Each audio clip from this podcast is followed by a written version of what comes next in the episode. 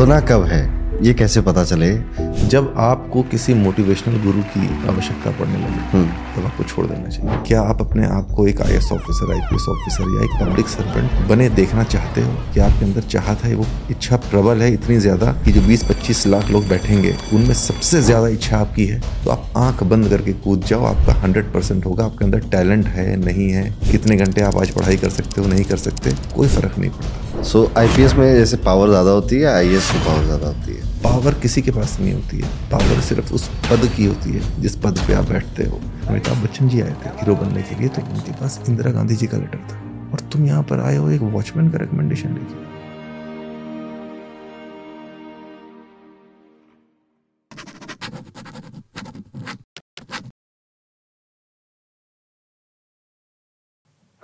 अभिषेक जी दी अरुण पंडित show में आपका बहुत बहुत स्वागत है। थैंक यू आपकी जब पर्सनालिटी को देखते हैं तो जैसे मैं जब हिस्ट्री पढ़ा करता तो जो पुराने फिलोसफर हुआ करते थे सुकरात कैंट तो ये फिलोसफर भी थे फिजिसिस्ट भी थे केमिस्ट भी थे मैथमेटिशियन भी थे सब कुछ थे और आज के इस ज़माने में एक ही इंसान के अंदर बहुत सारे गुण देखने को कम मिलते हैं।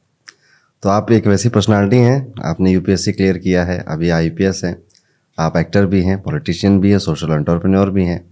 सो इसके पीछे का माइंडसेट मैं जानना चाहूँगा कि दिमाग क्या चलता है कि मैं सब कुछ कर सकता हूँ? दिमाग बड़ा फ्री चलता है। दिल बहुत फ्री है। और हमने, मैंने जब से होश संभाला तो मैंने ये सोचा था कि मैं बहुत कुछ करूँगा अपने जीवन में। और कभी अपने आप को ना प्रोफेशनल जो डेफिनेशंस हैं एग्जिस्ट करती हैं, उनसे नहीं बांधूँगा। तो अब अगर फॉर एग्जांपल मैं आई ऑफिसर हूँ और मेरा मन करता है एक्टिंग करने का तो अब लोग कहते हैं कि भाई, जब तक आप आई ऑफिसर का काम करते हो, आप आई ऑफिसर हो, जब आप एक्टिंग का काम करते हो, आप एक्टर हो। आप सोशल ऑन्टरप्रेन्योर हो, अगर आप कुछ ऐसे सिस्टम सेटअप करते हो, जहाँ पे कि सोशल वर्क भी हो जाए और लोगों को चार पैसे भी आ जाएँ। तो ये अलग अलग फील्ड्स हो गई बट ये सब मेरे दिल के बहुत करीब है। तो मैं इन सभी फील्ड्स में काम करना चाहता हूँ। ये अलग बात है क्योंकि प्रोफेशनल डेफिनेशन सबकी अलग अलग है। तो इसलिए लोग कहते हैं कि भाई आप मल्टी डायमेंशन मल्टीपल डायमेंशंस में काम कर रहे हो। बट uh, मैं मैंने हमेशा से सोचा है कि जो दिल करे वही करना चाहिए। एक ही ज़िंदगी मिली है। तो जो दिल में वो कर लो नहीं तो फिर आपको हमेशा से के लिए अफसोस रहेगा कि यार ज़िंदगी बीत गई और जो चाहते थे वो कर ही नहीं पाए। और ये माइंडसेट कहीं ना कहीं इंडिया में ज़्यादा है। बाकी कंट्रीज़ में कम देखने को मिलता है। ऐसा भी है? देखिए इंडिया तो हमेशा से फिलोसॉफिकली बहुत रिच कंट्री रहा है। अ, हमने हमेशा से जैसे आप धर्म का कॉन्सेप्ट लो धर्म का कॉन्सेप्ट रिलीजन के कॉन्सेप्ट से एकदम अलग है। लोग समझ नहीं पाते हैं। धर्म का मतलब ये होता है कि कर्तव्य क्या है आपका? हम्म, आप अगर एक पिता हो तो आपका क्या कर्तव्य है? तो आप चाहे किसी भी रिलीजन के हो आपके पिता का कर्तव्य तो चेंज नहीं हो जाएगा। हम्म, अगर आप क्रिश्चियन हो तो ऐसा नहीं कि आपके पिता का कर्तव्य कुछ और हो जाएगा। अगर आप इस्लाम फॉलो करते हो तो भी आप सेम ही रहेगा। तो जो धर्म का कॉन्सेप्ट निकाला हमने, वो बहुत ही अलग था इन सबसे। उसमें ऐसा नहीं था कि आप ये पर्टिकुलर फेथ फॉलो करते हो तो आप ऐसे रहोगे। और इसी वजह से आप देखो, जो नौ जो अथीस्ट हैं, जो भगवान में नहीं मानते, उनके लिए भी धर्म है। हमने उनके लिए भी धर्म प्रपोज किया। तो जब हिंदू की बात आई तो कि सभी लोग हिंदू हैं, जो कि हिंदू वे ऑफ़ लाइफ को मानते हैं। इसीलिए कई बार इस तरह के लोग मिस इंटरप्रेट करते हैं इसको कि भाई आप क्या उनको भी हिंदुइज्म फॉलो कराना चाहते हो? हम्म, तो ऐसी बात नहीं है। बात यह है कि आप एक पर्टिकुलर कर्तव्य बताते हो कि जी पिता का ये कर्तव्य है पुत्र का ये कर्तव्य है विद्यार्थी का ये कर्तव्य है एक चिकित्सक का ये कर्तव्य है शिक्षक का ये कर्तव्य है वो धर्म है। और कहीं ना कहीं जैसे रामायण है महाभारत है उसमें भगवान श्री राम ने भी एक बेटे का क्या कर्तव्य है पिता का क्या कर्तव्य है वाइफ का क्या कर्तव्य है भाई का क्या कर्तव्य और हनुमान जी ने भक्त का क्या कर्तव्य है? बिल्कुल। ये समझाया है। तो एक अच्छा जीवन जीने के लिए आप अगर इन धर्म के राह पे जो उन्होंने कहा जिसको धर्म कहा तो अगर आप अच्छे कर्म करोगे अपने कर्तव्य को आप काम को अच्छे से करोगे तो आपका जीवन अच्छा होगा आप खुद भी सुखी होगे और लोगों को भी सुखी कर सकोगे। तो ये उसके लिए एक एक वे ऑफ़ लाइफ बनाया गया है ये जीवन जीने का तरीका। अब जैसे यूपीएससी इंडिया में अभिषेक जी लगभग हर साल बारह पंद्रह लाख लोग दे भरते हैं फॉर्म भरते हैं। बिल्कुल। और बहुतों का सपना है और कुछ सैकड़ों में कुछ चूज़ होते हैं। सो अगर आप ऐसे कुछ बता सको कि क्या माइंडसेट रखना चाहिए जब आप इस एग्ज़ाम के लिए आ रहे हो प्रिपरेशन के लिए आ रहे हो तो ताकि इंसान सुन रहा हो तो खुद जज कर ले अपने आप को।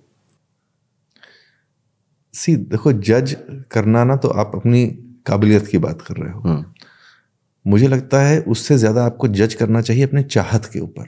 हम्म, कि क्या आप एक्चुअली चाहते हो यूपीएससी क्लियर करना? क्या आप अपने आप को एक आईएएस ऑफिसर आईपीएस ऑफिसर या एक पब्लिक सर्वेंट बने देखना चाहते हो? कि आपके अंदर चाहत है? वो इच्छा प्रबल है इतनी ज़्यादा कि जो 20-25 लाख लोग बैठेंगे उनमें सबसे ज़्यादा इच्छा आपकी है? क्या आपको ऐसा लगता है? तो आप उस पर जज करो। अगर आपको ऐसा लगता है तो आप आँख बंद करके कूद जाओ। आपका हंड्रेड परसेंट होगा। आपके अंदर टैलेंट है नहीं है कितने घंटे आप आज पढ़ाई कर सकते हो नहीं कर सकते कोई फ़र्क नहीं पड़ता। आपकी चाहत आपसे पढ़ाई करवाएगी। आपकी चाहत आपको सोने नहीं देगी। आपकी चाहत आपको थकने नहीं देगी। आपकी चाहत आपको कभी डिमोटिवेट नहीं होने देगी। लेकिन अगर चाहत नहीं है अगर चाहत में कमी है तो फिर ये शायद फ़ील्ड आपके लिए नहीं है।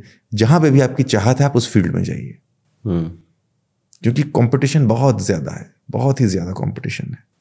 अच्छा आसान होता है जैसे मम्मी पापा अगर होते हैं इस फ़ील्ड में तो आसान हो जाता है लोगों के लिए जैसे आपके फादर रहे हैं? आ, देखो मेरे छोटी भाई है मेरे छोटा भाई मेरी छोटी बहन। जी। उन दोनों का यूपीएससी क्लियर नहीं मेरे छोटे भाई ने तो दिया ही नहीं मेरी छोटी बहन का यूपीएससी क्लियर नहीं हो पाया। तो ऐसा नहीं है कि आसान होता है या मुश्किल होता है यह है कि आपकी चाहत कितनी ज़्यादा है जो मैंने बताया। तो मेरी सिस्टर को था कि चलो ठीक है भैया मैं एक बार दे के देख लेती हूँ नहीं होगा तो मैं कुछ और कर लूँगी। तो ऐसा नहीं था अगर ये नहीं हुआ तो फिर मैं क्या करूँगी मुझे समझ नहीं आ रहा। इतनी ज़्यादा प्रबल इच्छा नहीं थी। तो मेरे भाई की थी ही नहीं उसने कहा मेरे को देना ही नहीं है। तो ऐसा नहीं कि आपके फादर हैं या नहीं है उससे कोई फ़र्क नहीं पड़ता। फ़र्क ये पड़ता है कि आपके अंदर खुद में इंडिविजुअली आपके अंदर चाहत है कि नहीं। सर आपने मतलब बड़ी बड़ी बात कही है। लोग जैसे आपकी सिस्टर ने कहा कि नहीं हुआ तो कुछ और देख लूँगी। यूपीएससी एग्ज़ाम में मैंने जो देखा है लोग she is doing very well अभी Bill and Melinda Gates Foundation में she is working as a health advisor तो ऐसा नहीं है कि ये नहीं हुआ तो ख़राब बात है। मतलब ऐसा जो लोग सुन रहे हैं ऐसा भी ना सोचें। ये मैं कहीं से नहीं कह रहा हूँ। मैं सिर्फ़ ये कहना चाहता हूँ कि आप आज वो ज़्यादा खुश है। हम्म, हो सकता है अगर वो आई बन गई होती तो उतना खुश नहीं होती। वो ज़्यादा खुश है उसकी अच्छी सुकून भरी अपनी ज़िंदगी है। आराम से अपने जाती है अपना काम करती है घर आती है। यहाँ पे तो कितने ज़्यादा टेंशन ही कितनी ज़्यादा हर एक चीज़ को लेकर के। यही चीज़ है सर कि वो छोड़ना कब है? ये कैसे पता चले? क्योंकि आप तो आप तो जानते ही हो मैंने भी बहुत देखा है कि बत्तीस बत्तीस साल के हो गए हैं लोग इक्कीस साल की उम्र से शुरू किया था और लगे पड़े लगे पड़े पंचवर्षीय योजना में ठीक है? और छोड़ नहीं पा रहे हैं। इसलिए भी नहीं छोड़ पा रहे कि इसके अलावा और क्या करें? हम्म। कि हमें पता ही नहीं है बस यही एक चीज़ पता है कभी ना कभी तो इसमें हो जाएगा। तो आपके हिसाब से कब मतलब होना नहीं कि भैया आप छोड़ दो तो लिए नहीं बनाइए जब आपको किसी मोटिवेशनल गुरु की आवश्यकता पड़ने लगे हम्म। तब आपको छोड़ देना चाहिए।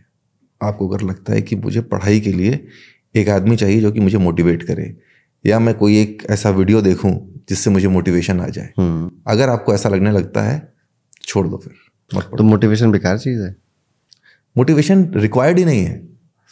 अगर आपको बहुत तेज़ भूख लगी है तो आप आकर के कहोगे पहले मैं एक किताब पढ़ता हूँ कि मुझे बहुत तेज़ भूख लगी है खाना खाने के लिए अपने आप को कैसे मोटिवेट करूँ आप पढ़ोगे क्या? आप तो जो रूखा सूखा होगा उठा के खा लोगे कहोगे बाद में देखा जाएगा ये कल का था आज का था मुझे नहीं पता भाई अगर मैं खाऊँगा नहीं तो मैं मर जाऊँगा। हम्म। तो आपको मोटिवेशन की ज़रूरत तो नहीं होती ना। अगर आपके अंदर प्रबल इच्छा है तो क्या करना है मोटिवेशन का? मोटिवेशन तो शब्द ही नहीं समझ आता मुझे। इस शब्द का मतलब क्या है? किसके लिए? ये तो कमज़ोर लोगों के लिए जिनको कुछ करना ही नहीं है। तो अगर मान लो मुझे किसी से कुछ कराना है जो उसकी इच्छा के विरुद्ध है तब ये शब्द काम में आता है कि अब मैं इनको मोटिवेट करूँगा। कि यार मुझे आज जाने का मन नहीं कर रहा, मेरे को मीटिंग अटेंड करनी है, मेरा मन नहीं है। आज मैं अपने जूनियर को मोटिवेट करता हूँ, भाई तू जा करके अटेंड कर ले मीटिंग ये हुआ है मोटिवेशन अरे मुझे अगर अपने को ही मोटिवेट करना पड़ जाए, कोई काम करने के लिए, इसका मतलब कि तो मेरी इच्छा ही नहीं है ना। हाँ ये ज़रूर है कि अगर मुझे किसी ने कहा, मेरे बॉस ने मुझे कहा कि अभिषेक, आपको जाकर के मीटिंग अटेंड करनी मैं नहीं कर पाऊँगा। मेरा मन नहीं है तो शायद मैं अपने आप को मोटिवेट करूँ कि यार, कैसे जाऊँगा? यार चलो ठीक है, सोचता हूँ, कुछ करेंगे। अदरवाइज़ तो मोटिवेशन शब्द का कोई एग्जिस्टेंस ही नहीं है। आप जैसे इच्छा डिज़ायर की बातें कर रहे हो आपको लगता है डिज़ायर ही पेन का कारण होती है? अनफुलफिल्ड डिज़ायर पेन का कारण होती है।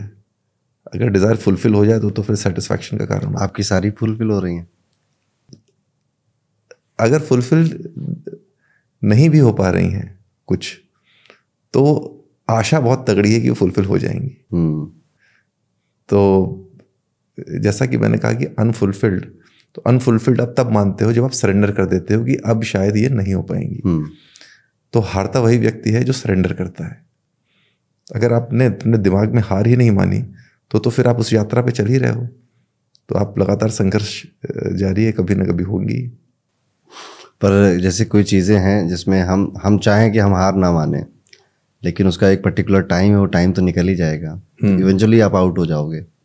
ठीक है? वैसे कहने में ना बहुत फिलोसॉफिकल बात है बट मैं ये मानता हूँ कि अगर आपकी इच्छा प्रबल है ना तो टाइम भी रिवर्स हो सकता है। Okay. अब सुनने में बहुत इलॉजिकल लगता है कि यार आप टाइम को कैसे रिवर्स कर सकते हो? क्योंकि सारे लॉजिक्स ने हमको ये समझाया है कि भाई टाइम ही सिर्फ़ एक ऐसा एलिमेंट है जो लगातार चेंज होता रहता है आगे बढ़ता रहता है। और वो सिर्फ़ यूनिट डायरेक्शन लो एक ही डायरेक्शन में आगे बढ़ता है। आप उसको पीछे रिवर्स नहीं कर सकते। लेकिन अगर आपकी इच्छा प्रबल है तो आप समय को पलट सकते हो। और ऐसे बहुत से लोग हैं जिन्होंने ऐसा किया है। कोई पता है आपको? कोई कहानी है आपके पास? बहुत सी कहानियाँ हैं बताऊँगा आराम से। ठीक है। एक मेरा बड़ा पर्सनल क्वेश्चन भी है और कई लोग जानना भी चाहेंगे कि डिसिप्लिन आज बड़ी प्रॉब्लम है। ठीक है, कि कैसे बनाए उसके भी हज़ारों वीडियो पड़े हैं कि आप टू डू लिस्ट बनाइए, आप ये करिए, आप वो करिए। आपकी लाइफ में डिसिप्लिन आपके बचपन से था या आपने खुद क्रिएट किया है? मेरे पिताजी ने क्रिएट किया। उन्होंने मुझे क्रिएट करके दिया है गिफ्ट में, और मुझे लगता है शायद मेरी ज़िंदगी का सबसे बड़ा गिफ्ट है वो। और हम सभी बच्चों में उन्होंने डिसिप्लिन एकदम इनग्रेन कर दिया अंदर तक कि जैसे खून के एक एक कतरे में डिसिप्लिन है। और ये ज़रूर है कि उन्होंने बहुत मार मार के हम लोग को सिखाया। लेकिन डिसिप्लिन की वैल्यू क्या है? ये मुझे जब मैं बड़ा हुआ तब समझ में आई। उस वक्त तो बहुत ज़्यादा गुस्सा आता था यार क्या करा रहे हैं ये। क्या कराते थे? सुबह चार बजे उठा देते थे नींद आती रहती थी तो भी बैठ करके पढ़ना है। बहुत से लोग मुझे बताते थे कि भाई जब नींद खुले ठीक से तभी पढ़ो क्या ज़रूरत है ऐसे करने की? लेकिन वो सुनते नहीं थे। और शाम मुझे को नींद नहीं आती जल्दी। तो रात में दस बजे लाइट ऑफ़ हो जाएगी तो मैं सोना ही सोना है। अब मैं जगह रहता था मेरे मुझे नींद ही नहीं आती थी। और सुबह मेरी नींद नहीं खुलती थी तो सबसे ज़्यादा प्रॉब्लम मुझे होती थी। बट वो कर करके क्योंकि उसके बाद फिर और कोई टाइम नहीं है। आगे का पूरे दिन में आप सो नहीं सकते। हम्म। एक एक घंटे का आपको हिसाब देना है। तो प्रोडक्टिविटी हैम्पर होने लगती है। हिसाब देने वाले पिताजी को? हाँ। एक एक घंटे का हम लोग को लिखना होता था आपने इस घंटे में क्या किया?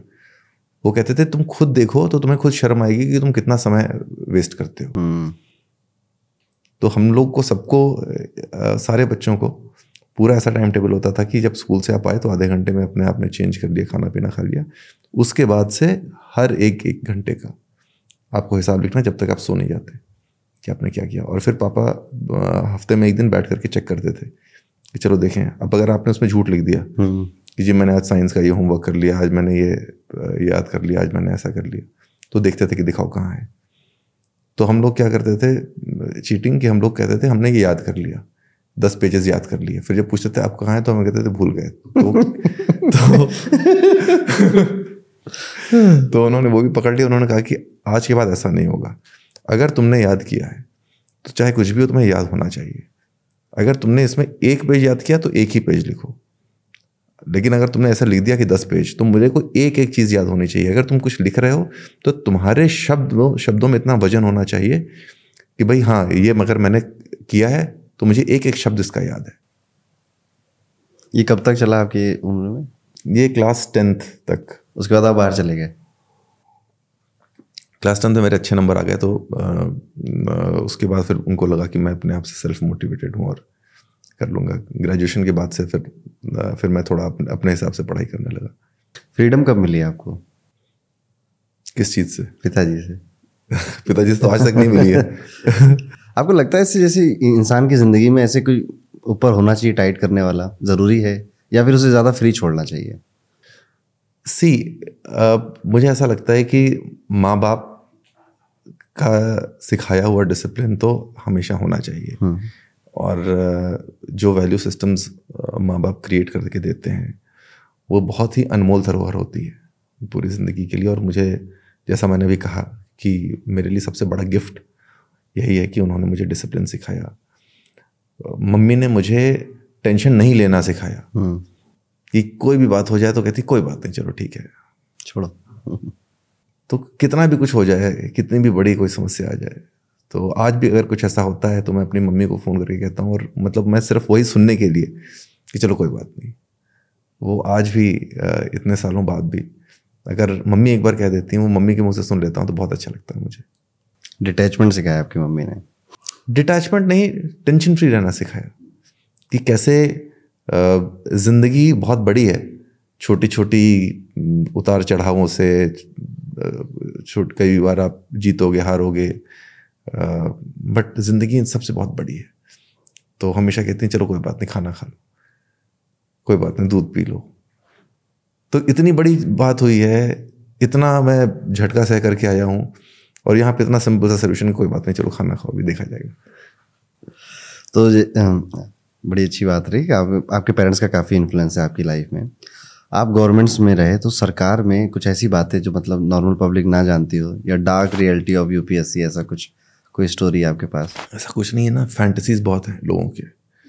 जहन में इतना ट्रांसपेरेंट वर्ल्ड है आज की तारीख में तो आप देखो सोशल मीडिया की वजह से इतने ढेर सारे कैमरे घूम रहे हैं हर जगह।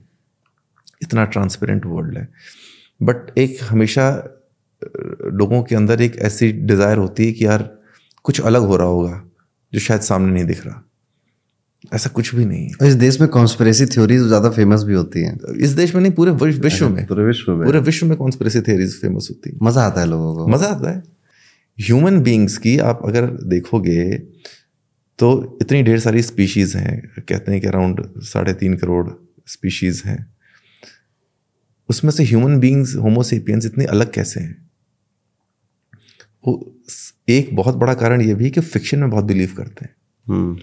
आप फ़िल्म देख के रोने लगते हो जो कि एक्चुअली है ही नहीं। चुटकुला सुन के हंसने लगते हो।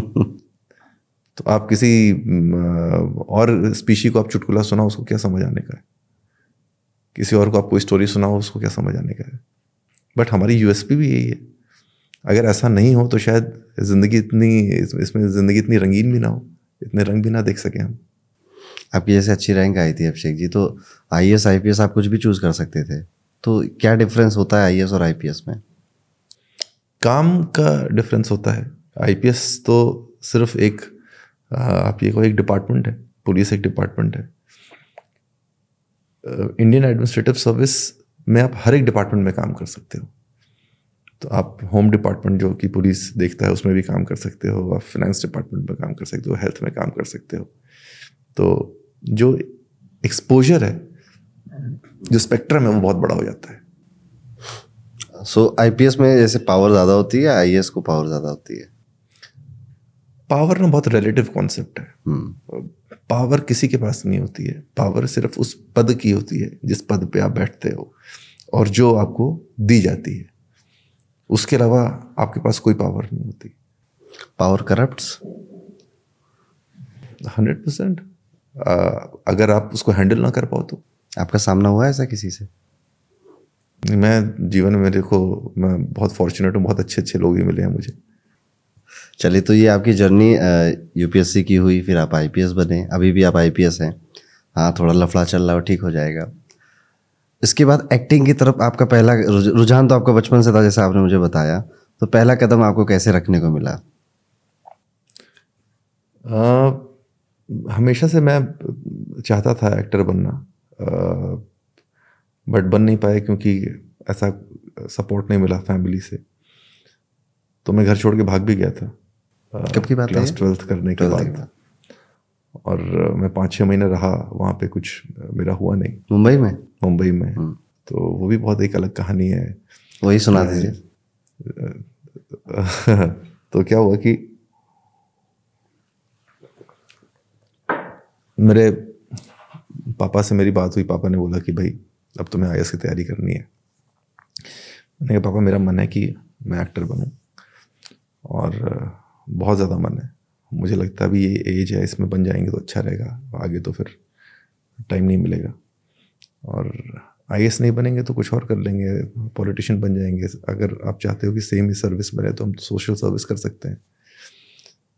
ये रहेंगे तो अच्छा रहेगा, एक दिल की इच्छा पूरी हो जाएगी।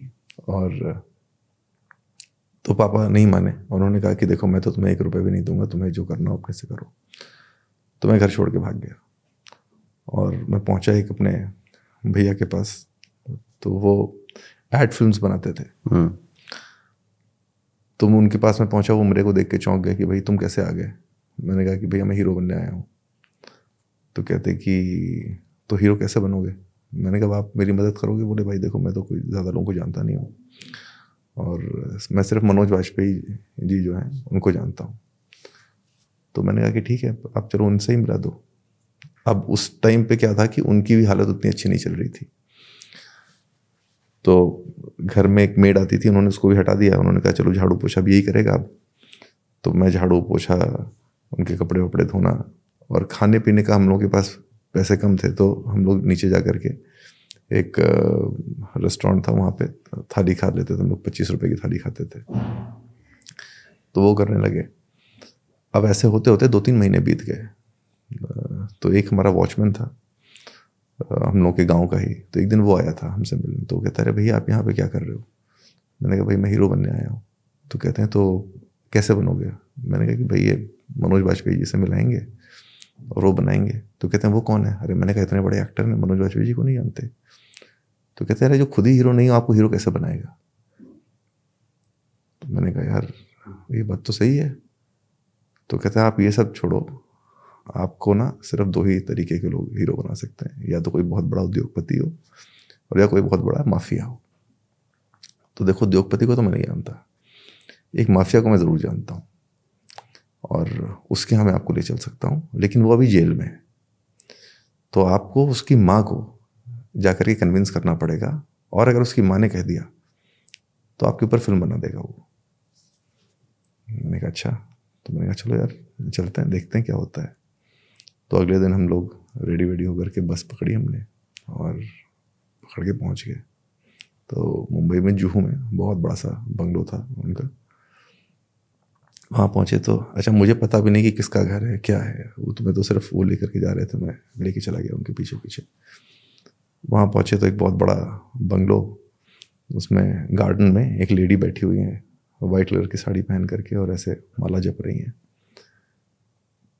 तो उन्होंने बोला कि माँ जी आप माँ जी से मिलो, मैं माँ जी का पैर छुआ, मैंने कहा, प्रणाम माँ जी मेरा नाम अभिषेक सिंह है, मैं ऐसे ऐसे हूँ और मैं हीरो बनना चाहता हूँ तो अगर आपकी कृपा हो जाए तो अब एक मेरे ऊपर कोई फ़िल्म बनवा दें।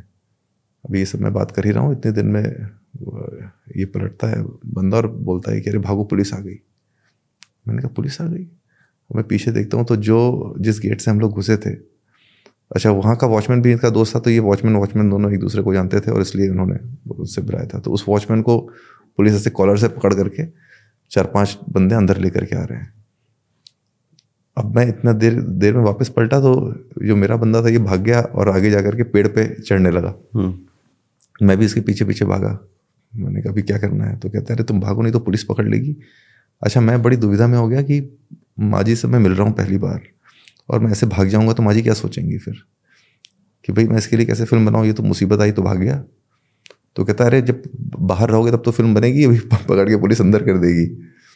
तो मैं जल्दी जल्दी में माँ जी के मैंने दोबारा पैर छुआ। मैंने कहा माँ जी मैं जा रहा हूँ और मैं दोबारा आऊँगा फिर। मेरा नाम याद रखिएगा। और ये करके मैं इसके पीछे पीछे भाग गया। अच्छा वो तो पेड़ पे चढ़ गया, मुझे पेड़ पे चढ़ना आता नहीं था, मैं ऊपर तक थोड़ा सा चढ़ा, मैं गिर गया नीचे। तो फिर इधर बगल में छोटी सी बाउंड्री थी एक। मुझे समझ नहीं आया कि ये इतनी छोटी बाउंड्री छोड़ करके इतनी ऊँची बाउंड्री पे पेड़ पे चढ़ के क्यों कूदना चाह रहा है? बट खैर जल्दी जल्दी मैं छोटी बाउंड्री पे चढ़ा, मैं कूद गया उधर। और फिर हम दोनों पीछे बीच था और उधर गिरे। तो फिर वो हम लोग ऐसे करते करते भाग गए आगे। तो फिर मुझे पीछे पलट के देखता है, कहता अरे, ये क्या हो गया आपको? मैंने कहा, क्या हो गया? फिर मैंने देखा कि पूरे मेरे बदन पे खून ही खून। तो उस बाउंड्री पे कांच लगे हुए थे। तो पूरे यहाँ यहाँ यहाँ यहाँ पूरे। इनफैक्ट यहाँ पे भी एक कट है बहुत बड़ा, वो भी उसी वक्त का है। तो अब जैसे ही मैंने देखा, मुझे बहुत दर्द होने लगा। अभी तक तो पता नहीं चल रहा था। तो मैंने कहा कि भाई, अब तो मैं आगे नहीं चल पाऊँगा। तो कहते कि नहीं थोड़ा आगे तो चलना पड़ेगा, आगे तक हम लोग गए, फिर उसने बोला कि, मैंने कहा, भाई, मेरी आप कहीं ड्रेसिंग वेसिंग कराओ, मेरे से कुछ नहीं होगा। फिर हम लोग ढूंढ के एक पास में हॉस्पिटल था, वहाँ पे गए। तो वहाँ हॉस्पिटल में गए तो उसने बोला कि, भाई, आपके तो बहुत ज़्यादा कट गया है और साढ़े तीन हज़ार रुपये लगेंगे आपकी ड्रेसिंग करने के। तो मेरे पास तो पैसे ही नहीं। तो अच्छा उसको लगा कि मेरे पास पैसे होंगे, उसने बोला कि, भैया, दे दो आप पैसे। मैंने कहा, भाई, मेरे पास पैसे कहाँ हैं? नहीं मैं तो खाली हाथ घर से भाग के आया हूँ। तो मेरे पास तो पैसे ही नहीं है। तो कहता आप बिना पैसे के आ गए? ऐसे हीरो बनने आ गया अरे, मैंने कहा, भाई, मेरे पास पैसे होते तो मैं ऐसे ही नहीं ऐसे क्या कर रहा होता मैं? तो कहता है कि, फिर क्या करेंगे? मैंने कहा, भाई, मुझे नहीं पता। तो कहता है कि, भैया, फिर अपने भैया को फ़ोन करो। मैंने कहा, भैया तो यार, पच्चीस रुपये की थाली खाते हैं, वो कहाँ से देंगे इतने पैसे, भाई? तो कहता है कि, फिर? मैंने कहा तो चलो, फिर किसी सरकारी हॉस्पिटल में चलते हैं। तो कहता, ठीक है तो मैंने कहा, एक काम करते हैं, यहाँ पे थोड़ा बहुत तो कुछ ड्रेसिंग वेसिंग करा लेते हैं थोड़ी बहुत, ताकि वहाँ तक जाने लायक हो जाए। तो मैं अंदर गया, मैंने कहा कि आप एक इंजेक्शन ही लगा दो, ताकि थोड़ा पेन कम हो जाए। तो उन्होंने बोला कि आप पहले जाके रिसेप्शन पे पैसे जमा करो। मैंने कहा, ठीक है, पैसे आ जाएँगे। मैंने कहा कि, भाई, आप पैसे ले आओ। तो कहते हैं कि, मैं एक काम करो, आप यहाँ पे बैठो, मैं पैसे लेकर के आता हूँ थोड़ी देर में, और एक इंजेक्शन तो लगवा करके फिर चलते हैं। तो मैं बैठा था, बहुत ज़्यादा पेन हो रहा था तो मैंने उनको बोला, मैंने कहा कि, सर, आप ऐसा करिए, मेरे को इंजेक्शन लगा दीजिए, अगर ऐसा, अगर आपको लगता है कि मैं पैसा नहीं दे पाऊँगा तो आप मेरे को कमरे में बंद कर देना। तो कहते हैं, डॉक्टर मेरे ऊपर भड़क गए। कहते हैं, भाई, मेरे पास यही काम पड़ा है क्या? मैंने कहा सर, आपने एमबीबीएस की ओथ ली होगी जब आप आए थे, और मेरे को इतना पेन हो रहा है, आप मेरे सामने देख रहे हो तो कम से कम एक इंजेक्शन तो लगा दो ताकि मैं यहाँ से जाने लायक हो जाऊँ। तो इतनी देर में उठा, उसने मेरे को दो थप्पड़ मार दिया, कहता, मैंने ये उथली थी, अब बता।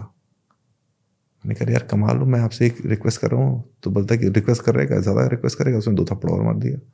मुझे भी गुस्सा आ गया, मैंने भी दो थप्पड़ मारे उसको पलट के। इतनी देर में उसने सिक्योरिटी सिक्योरिटी बुला ली और सबने पकड़ के मुझे खूब पीटा और उठा के बाहर फेंक दिया। अब मैं बाहर बैठ करके रो रहा हूँ। मुझे लगा, यार, मैं क्या करने आया हूँ और मैं क्या कर रहा हूँ? मुझे यहाँ पे चोट लगी हुई है, डॉक्टर मार के भगा दे रहा है। दुनिया में पैसा कितना इम्पोर्टेंट है। आपके पास पैसा नहीं है तो आपको क्या जिल्लत झेलनी पड़ती है?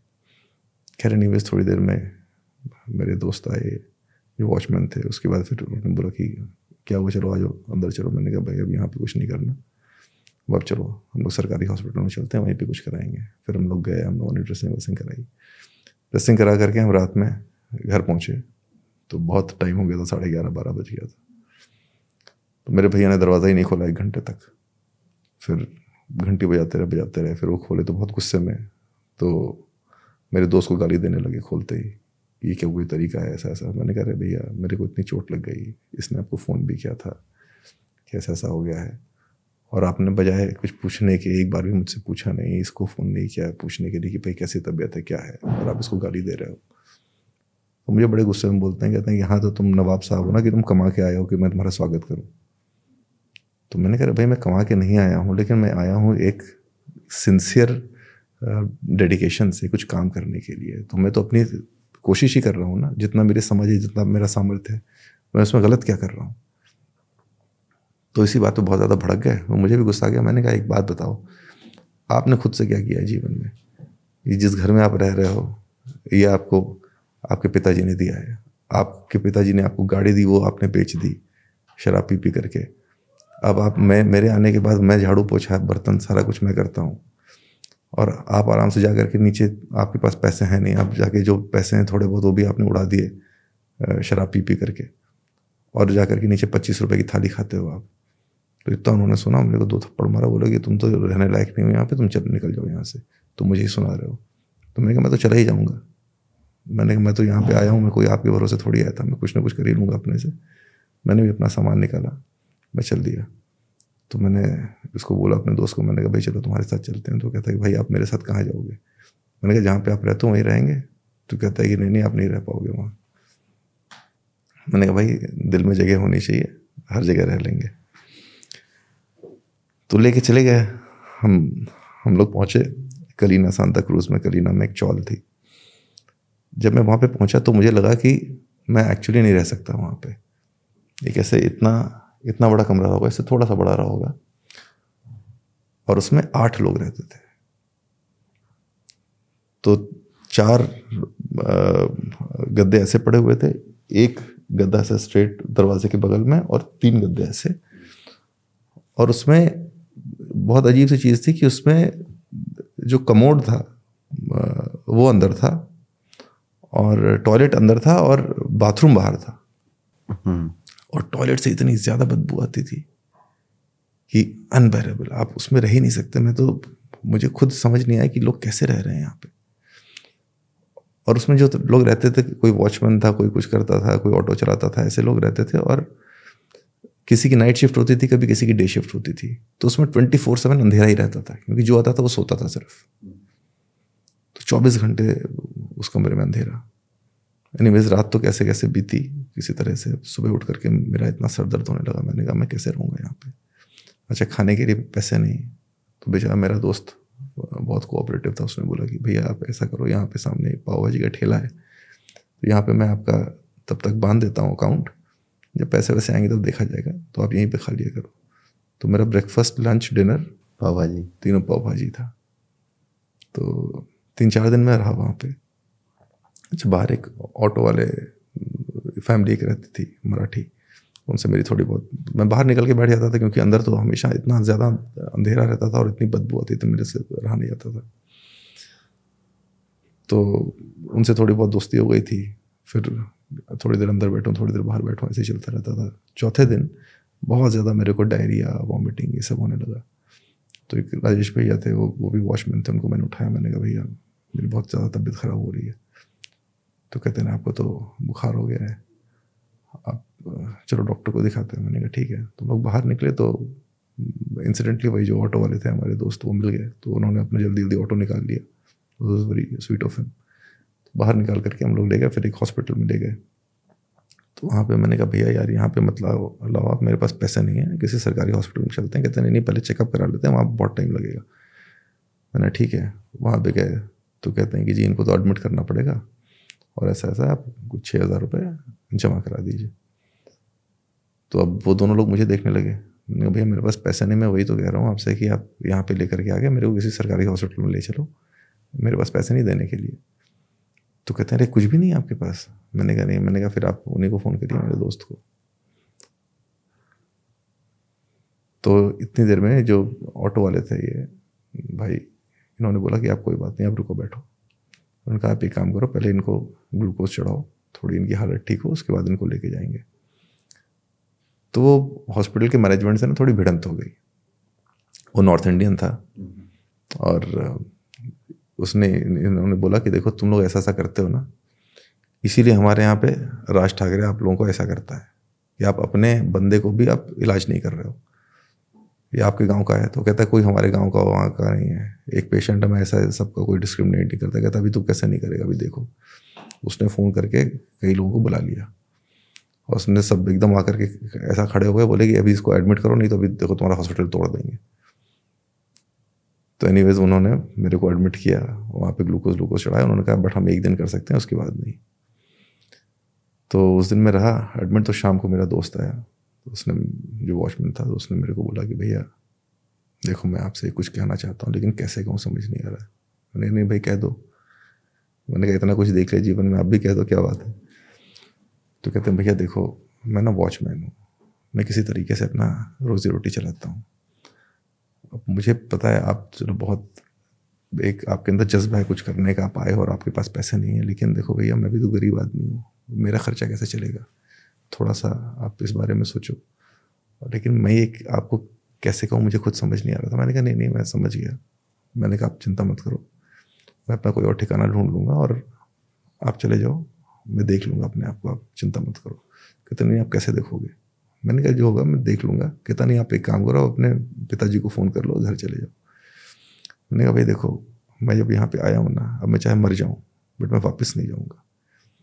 तो और अपने पिताजी को तो फ़ोन करने का सवाल ही नहीं उठता। अब जो होगा यहीं पे होगा। ये सुन के ना वो डर गया। उसको लगा कि कहीं सही में ना मर जाए। तो उसने डर के मेरे भैया को फ़ोन किया कि भाई ये यहाँ पे ऐसे एडमिट है। तो मेरे भैया ने बोला कि तुम तो चले जाओगे जेल। इसके पापा पुलिस में है और तुम जो लेके घूम रहे हो ना इसको इधर से उधर तुम्हारे ऊपर हो पाएगा तो अब एक काम करो, ये है उनके पिताजी का नंबर, अब उसको फ़ोन करके बता दो कि यहाँ यहाँ पे ऐसे हैं। तो वो डर के फिर उसने पापा को फ़ोन किया और बताया कि आपके बेटे ऐसे ऐसे यहाँ पर हैं। उनको ऐसा हुआ है। तो फिर उसके बाद पापा ने किसी को भेजा। तो जिनको भेजा एक हमारे रिश्तेदार हैं तो राजू भैया, वो आए। तो राजू भैया ने बोला कि अभिषेक, यार तुम तो इतने इंटेलिजेंट लड़के हो, पूरे हमारे परिवार में, खानदान में सब लोग तुम्हारे लिए बोलते हैं कि इतना इंटेलिजेंट इतना शार्प लड़का। तो तुम ये सब छोड़ के ये क्या करने लगे? मैंने कहा, भैया, मेरा हमेशा से मन था कि मैं एक्टर बनूं, इसलिए मैं आया। तो कहते, नहीं, चलो, तुम आ भी गए यहाँ पे। तो एक बात बताओ यार, जब अमिताभ बच्चन जी आए थे, हीरो बनने के लिए तो उनके पास इंदिरा गांधी जी का लेटर था और इंदिरा गांधी जी प्राइम मिनिस्टर थी। और तुम यहाँ पर आए हो एक वॉचमैन का रिकमेंडेशन लेके। तो कौन से लॉजिक से एक वॉचमैन तुमको हीरो बनाएगा यार? वो बेचारा अपनी रोजी रोटी नहीं चला पा रहा है। वो तुमको हीरो बनाएगा। मैंने कहा, भैया, आप बात नहीं समझ रहे उस दिन पुलिस आ गई सिर्फ़, वरना मैं तो हीरो बन ही गया होता उस दिन। तो मेरे दिमाग में ऐसा था ना कि भाई, कोई बंदा बड़ा छोटा कुछ नहीं होता। आपको कौन कहाँ तक पहुँचा दे, कोई नहीं जानता। तो उन्होंने कहा कि देखो बेटा, ये सबसे कुछ नहीं होगा। तुम वापस जाओ, तैयारी करो आईएस बनो। सिर्फ़ आईएएस ही बन करके तुम कुछ कर सकते हो, क्योंकि तुम, हम लोग देखो मिडिल क्लास फैमिली के लोग हैं। हमारे पास सिर्फ़ और सिर्फ़ हमारी स्किल ही धरोहर है। जो हमारा टैलेंट है वही हमारी धरोहर है। उसके अलावा और हमारे पास कुछ नहीं है। तो तुम सिर्फ़ उसके ऊपर जा करके अब पूरी, पूरा काम करो, मेहनत करो। कम से कम अपने पैरों पे खड़े हो जाओगे उसके बाद जो तुम्हारा मन आएगा कर लेना। अभी आई बनने में क्या तीन साल की तुम्हारी ग्रेजुएशन एक दो साल की तुम्हारी तैयारी, चार पाँच साल में तुम कहाँ से कहाँ पहुँच जाओगे? नहीं तो चार पाँच साल में तुम ऐसे घिसते रहोगे। तो मैंने कहा, नहीं नहीं भैया, मैं तो यहीं रहूँगा। बोले, भाई, तुम्हारा दिमाग एकदम काम नहीं कर रहा है। वापस जा करके आई बनो वही तुम्हें कुछ दे सकता है। तो मुझे भी समझ आया। मैंने कहा कि यार, ठीक है। मैं तो ग्रेजुएशन भी छोड़ के बैठ गया था। तो फिर मैं वापस गया। फिर मैं ग्रेजुएशन शुरू करी। फिर ग्रेजुएशन करके फिर मैं तो फिर आप आई बने। फिर कैसे? एक्टिंग फिर कैसे आई? वापस लौट के? तो मुझे नहीं लगा था कि मैं फिर कभी एक्टर बनूँगा। फिर मेरे साथ बड़ा वो इंसिडेंट हुआ, वो काफ़ी कुछ बीच में इमोशनल टर्म से फिर मैं गुजरा उस बीच में। फिर एनीवेज फाइनली आई का एग्ज़ाम दिया आई हो गया सिलेक्ट हो गया। फिर शादी हो गई। उसके बाद मुझे लगा था कि अब चलो जो ज़िंदगी मिल गई है, यही ज़िंदगी करते हैं। अब उसको छोड़ देते हैं। कभी और शायद अगले जन्म में जब होगा तब देखा जाएगा। बट फिर इंसिडेंटली ऐसा हुआ कि दिल्ली क्राइम का ये शूट होने वाला था। ये लोग मिले, ये रोल ऑफ़र हो गया। और वो रोल ऑफ़र होने से क्या है कि बहुत टाइम उस टाइम पे मीडिया ने बहुत ज़्यादा हाइप कर दिया इस बात को कि भाई पहली बार एक रियल लाइफ आई ऑफिसर एक रियल लाइफ आई ऑफिसर का किरदार प्ले कर रहा है। तो उस हाइप से मुझे कई और लोगों ने अप्रोच किया। तो फिर म्यूज़िक वीडियो आ गया मेरा बी प्राग के साथ। फिर वो म्यूज़िक वीडियो इतना ज़्यादा हिट हो गया वो ऑलमोस्ट वन बिलियन व्यूज़ चले गए उसके। उसकी वजह से और म्यूज़िक वीडियोस आ गए फिर और कुछ आ गया। तो फिर अब, अब फ़िल्म करी है अभी मैंने। तो अभी दो फ़िल्में आने वाली हैं। तो ऐसे करते करते कुछ ना कुछ मिलता चला गया। अभिषेक जी जैसे फ़िल्म इंडस्ट्री में आप आए गाने वाने भी बनाए आपने एक्टिंग भी करी। सो so, कुछ ऐसी बातें जो फ़िल्म इंडस्ट्री की हम लोगों को ना पता हो कोई स्टोरी आपकी कोई एक्सपीरियंस कुछ अजीब लगा हो? कुछ ऐसा अजीब तो नहीं है बट मैं कुछ अच्छी बात बताता हूँ। ये जो एक्टिंग जो प्रोफेशन है ना, ये बहुत मिसअंडरस्टूड सा प्रोफेशन है। लोग जनरली सोचते हैं कि अच्छे कपड़े पहनना और खूब स्टाइल मारना, इसी से एक्टिंग को रिलेट करते हैं।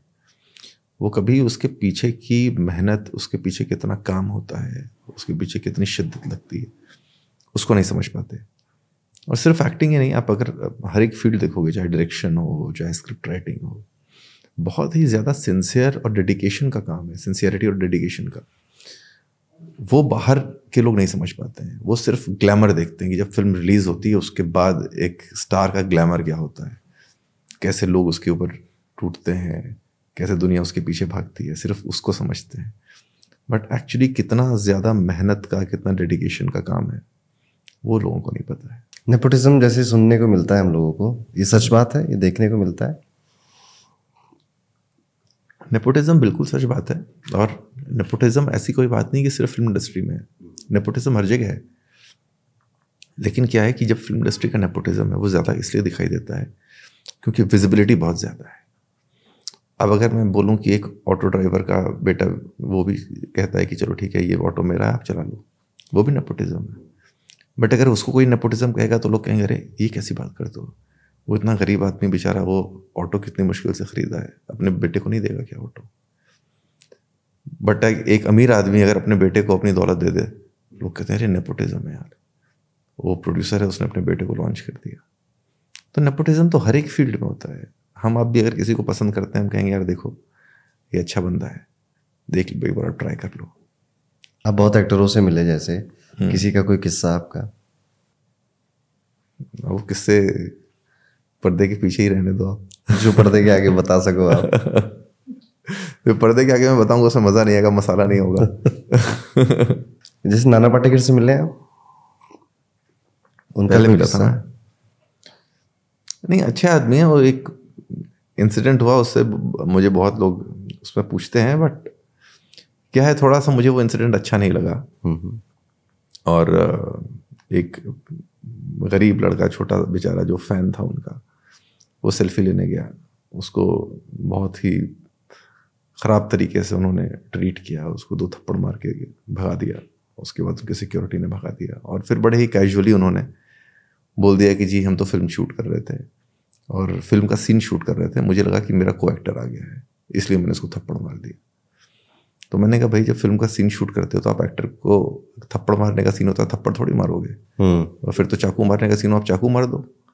गोली मारने का सीन हो फिर तो आप गोली मार दो ये कोई बात होती है कोई लॉजिक तो है नहीं। तो अब चलो ठीक है मैंने वही बोला कि वो यूपी के लोग हैं बेचारे भोले वाले ठीक है आपको अपना आदर नहीं मानते हैं आप आपको का अनुसरण करते हैं आप उनके आइडल हो। इस वजह से आपके साथ फोटोग्राफ लेने गए। आपने ऐसा कर दिया तो वो करके छोड़ दिया उन्होंने कि चलो ठीक है, आप बड़े हो, आपने, आपसे गलती हो भी गई तो कोई बात नहीं। लेकिन ये कोई तरीका नहीं है कि आप ना, इस तरीके से करो। फिर जब एफआईआर की बात आई तो फिर नाना पाटेकर जी तब शायद उनको समझ में आई बात तो सीरियसली फिर वो गए उनके, अपने घर पे, उनके मम्मी पापा से पैर छू करके माफ़ी मांगी। नाना पाटेकर जी ने तब उनको समझ आया कि इस मामले की सीरियसनेस क्या है, वरना तो पहले तो बड़े ही कैजुअली उन्होंने बोला, अरे भैया कोई गलती हो तो माफ़ कर दो भाई। उनके लहजे में कहीं से माफ़ी लग ही नहीं रही थी। लग रहा था कि तुमने यार इतना बड़ा बवाल कर दिया है मैं फ़िल्म शूट करने आया हूँ क्यों ऐसे कर रहे हो? तुम्हें तो आदि होना चाहिए इस चीज़ का। इस पूरे दौरान में आपने कहीं प्रोफेशनली एक्टिंग सीखी? हाँ। मैंने आदि शक्ति करके एक रेजिडेंशियल कोर्स है वहाँ पे कुछ दस दिन का होता है रेजिडेंशियल कोर्स वहाँ पे सीखा। फिर कई वर्कशॉप करता हूँ मैं। तो एक्टिंग करना ज़्यादा कठिन है या यूपीएससी क्लियर करना? डिपेंड करता है कि आप आपकी चाहत किसमें है। जिस चीज़ को भी आप चाहोगे नहीं पूरी शिद्दत से वो आपको कठिन लगेगी। और अगर आप चाहोगे तो फिर वो जर्नी आपको तय ही करनी है चाहे कठिन हो चाहे आसान। आपका एटीट्यूड बहुत लोगों से बहुत अलग है ठीक है? जैसे आपने मुंबई वाली जो कहानी सुनाई उसमें भी वही है कि घर के पास पापा पुलिस में है घर के पास पैसा भी चाहूँ तो एक रात ट्रेन पकड़ के आराम से ज़िंदगी जी लूँ पर नहीं जाना। हम्म। जिद पे अड़े रहना है ठीक है? सो so, जैसे आपका ट्वेंटी टू का बर्थ है ना तो ये राहु की क्वालिटीज़ यही होती हैं ठीक है? कि जिद पे अड़ गया तो अड़ गया और बड़ा स्ट्रेट फॉरवर्ड होता है राहु। हाँ। ठीक है? आपको अच्छा लगे बुरा लगे मैं तो ऐसे ही हूँ। हाँ। ठीक है? ये नेचर भी राहु का ही होता है। एंड ब्रेन ही होता है शार्प होता है क्योंकि राहु का सिर्फ़ हेड होता है। हम्म। उसके बाद ब्रेन बहुत होता है और ज़ुबान यानी कि शार्पनेस होती है स्ट्रेट फॉरवर्ड नेचर होता है। तो सारी चीज़ें आपके अंदर देखने को मिल रही है कि क्या कठिन है ये भी नहीं ठीक है वो भी नहीं ठीक है। नहीं तो इंसान इस ज़िंदगी में एक काम नहीं कर पा रहा ढंग से और उसके लिए उसी में जो आप कह रहे हो मोटिवेशन चाहिए उसको। बड़ा इंटरेस्टिंग बड़ा अच्छा एटीट्यूड है आपका मतलब इंस्पायरिंग है हम्म। यार ऐसा होना चाहिए इंसान को। थैंक यू सो मच यहाँ पे आने के लिए जी। अब मैं जैसे आपकी यूपीएससी की जर्नी की हमने बात करी फिर हमने आपकी फ़िल्म की जर्नी की बात थोड़ा पॉलिटिकल बात करना चाहेंगे? जैसे योगी जी से आपकी मुलाकात कैसी रही? कैसे संबंध है आपके उनसे? तो आपके उसके पहले मैं एक बात बता दूँ जैसे आप राहु की बात बता रहे थे। तो दिल और दिमाग को ना मैंने हमेशा से ऐसा सोचा है कि जैसे आपने बोला कि दिमाग तेज है। दिमाग का काम सिर्फ़ ये है कि जो दिल कहे हम्म। उसको एग्जीक्यूट करके लेकर के आ जाए। तो अगर दिल ये कह रहा है कि भाई मेरे को कॉफ़ी पीनी है। तो दिमाग का काम ये है कि कितनी जल्दी से कॉफ़ी आ जाए। अगर दिल कह रहा है कि मेरे को आई बनना है तो दिमाग का काम यह है कि कितनी जल्दी से आपको पढ़ करके उस काबिल बना दे कि आप आई बन सको। दिल कह रहा है एक्टिंग करना है तो दिमाग कह रहा है कि यार एक्टिंग में क्या क्या ट्रेड्स आने चाहिए आपको? क्या किन किन चीज़ों पे मेहनत करनी चाहिए? उन पे मेहनत करते हैं और एक्टर बन करके दे देते हैं। तो दिमाग का काम ये नहीं है कि आपको ये बताए कि जी ये असंभव है। अगर दिमाग आपका ये बता रहा है इसका मतलब आपका दिमाग कमज़ोर है। हम्म।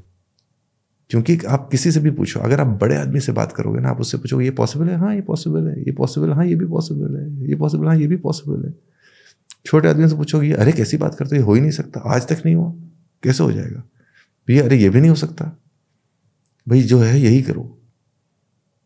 और इसीलिए वो आदमी छोटा है। क्योंकि उसके अंदर सोचने की, बड़ा सोचने की ही हिम्मत नहीं है। जिसके अंदर भी वो हिम्मत आ गई, वो बड़ा बन जाता है। और वो हिम्मत तभी आती है जब आपका दिमाग सशक्त हो जाए। तो हमेशा दिल को फ्री छोड़ना चाहिए और दिमाग को मज़बूत करना चाहिए कि भाई जो दिल बोल रहा है, उसके ऊपर क्वेश्चन नहीं करना आपने। आपने कहना है कि कैसे करना है? तो when I ask you to jump don't ask me how ask me how high ये ये क्वालिटी होनी चाहिए दिमाग की वरना तो फिर दिमाग का फ़ायदा क्या? अगर आप उस जो मैं चाह रहा हूँ वो एग्जीक्यूट ही नहीं करके दे पा रहे हो तो फ़ायदा क्या फिर? और ये चीज़ जैसे आपने बात बोली ना कि हम जब एडवाइस लेने जाते हैं किसी से अब हमें करना मान लो ये बिज़नेस और सामने वाले ने जैसे पापा ने कभी बिज़नेस ही नहीं किया ठीक है? आप उनसे ले रहे हो एडवाइस या अंकल से ले रहे हो एडवाइस उन्होंने कभी बिज़नेस तो कहेंगे तो इम्पॉसिबल है। ये कैसे हो सकता है? वहीं पर जब आप एक बिजनेसमैन से लोगे अब उस बिजनेसमैन की भी कैटेगरी है कि सौ करोड़ वाला है कि हज़ार करोड़ वाला है। सौ करोड़ वाला कहेगा यार हज़ार करोड़ मुश्किल है। हम्म। हज़ार और करोड़ वाला कहेगा अरे बहुत आसान है। तो आप किससे एडवाइस ले रहे हो ये भी बहुत ज़रूरी है। बहुत है। क्योंकि जिसने किया है एक बड़ी अच्छी कहावत याद आ रही है कि those who can do it they do it those who can they teach it बिल्कुल।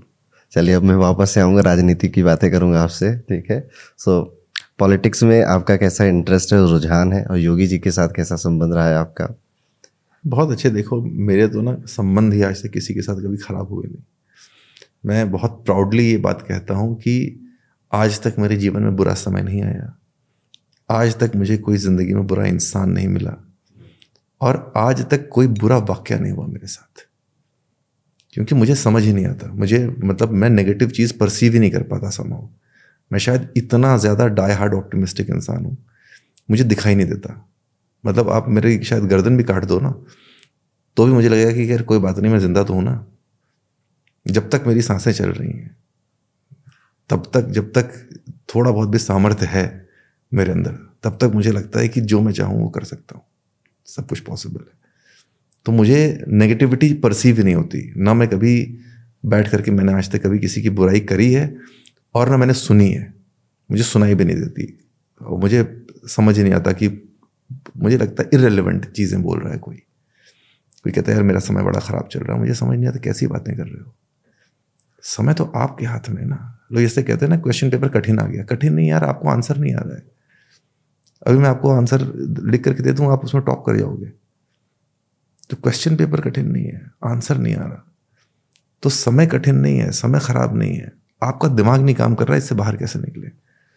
तो उल्टा देखो, दिमाग से सोचो कि यार इस परिस्थिति से बाहर कैसे निकलना है।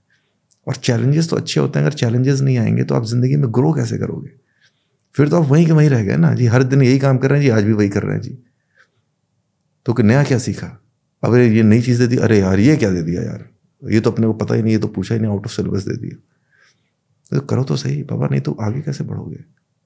और ज़िंदगी में कितना कुछ लोगों ने कितना अचीव कर रखा है। आप ऊपर देखो ना तो लगता है कि आप चींटी बराबर भी आपने ज़िंदगी में कुछ नहीं किया है। ऊपर देखो तो कितने कितने बड़े बड़े सोल्स इन्होंने दुनिया बनाई, सोचो। कोई सोच सकता था कभी कि इतनी बड़ी बड़ी मशीन्स हवा में फ्लाई करेंगी? कोई सोच सकता था कि न्यूक्लियर रिएक्टर बनेगा?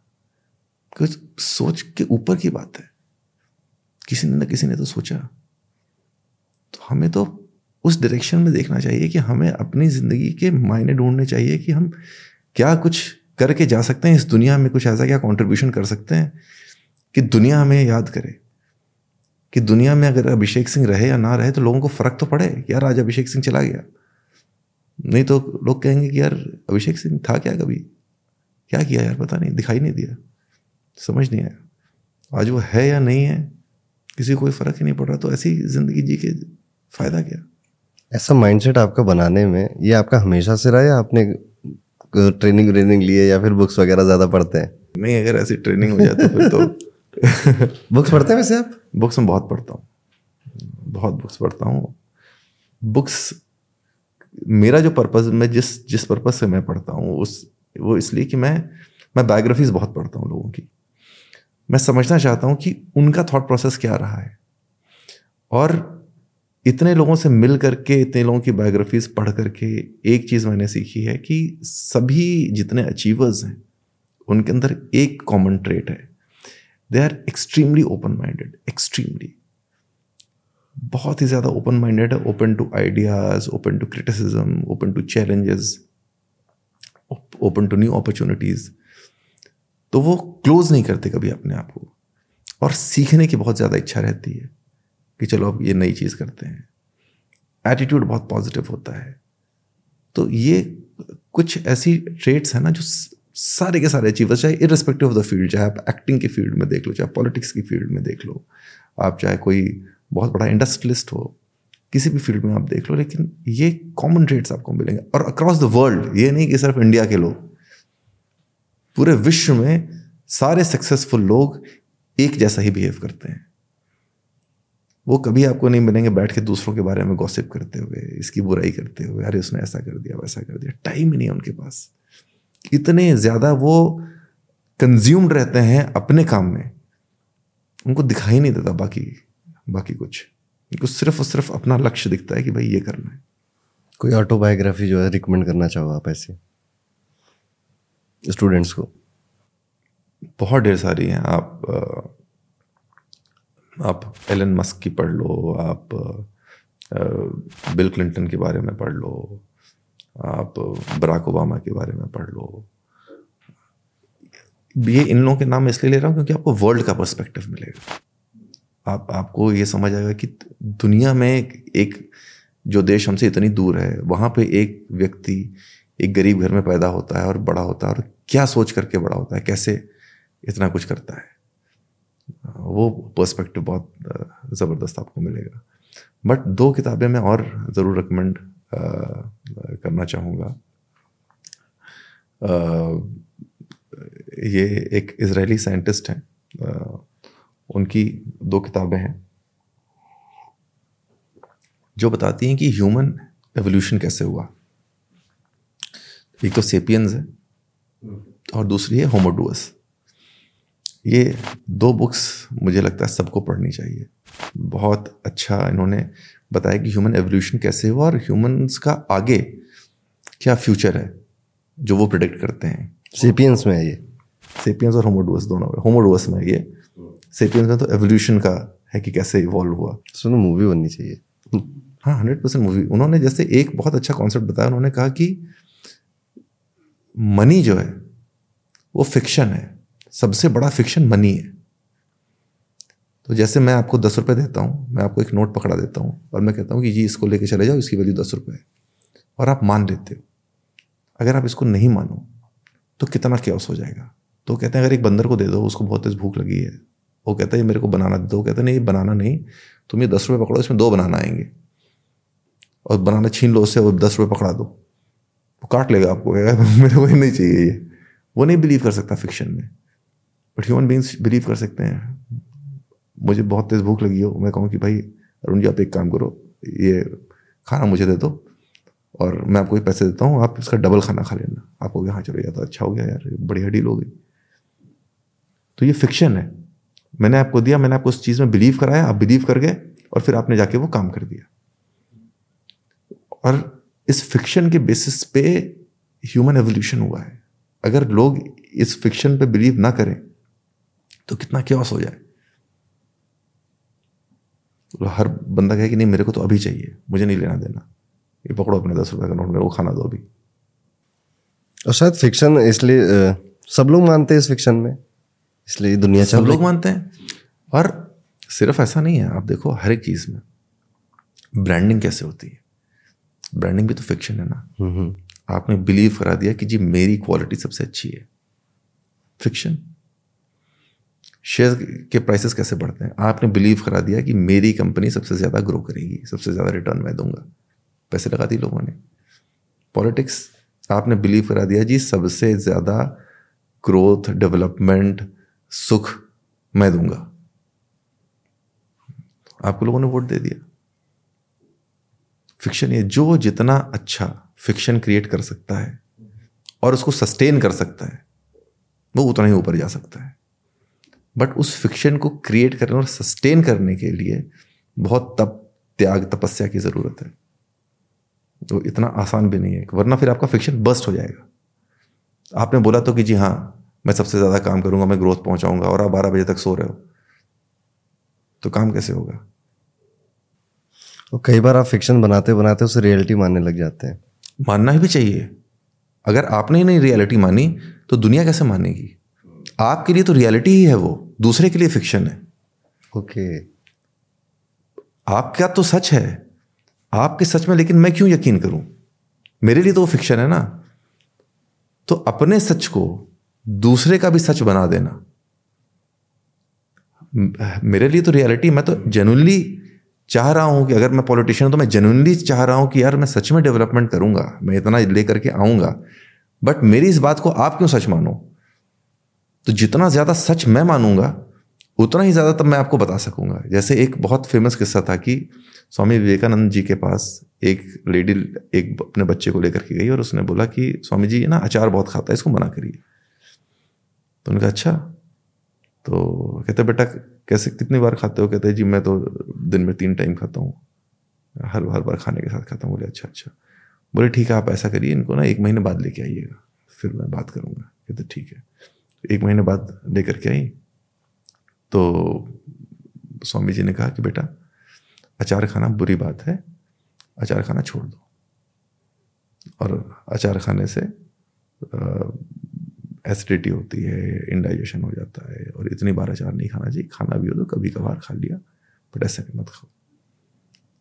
तो कहता, ठीक है स्वामी जी तो लेडी ने कहा कि, अरे स्वामी जी अब आपको यही चीज़ बोलनी थी। तो एक महीने का वेट क्यों कराया?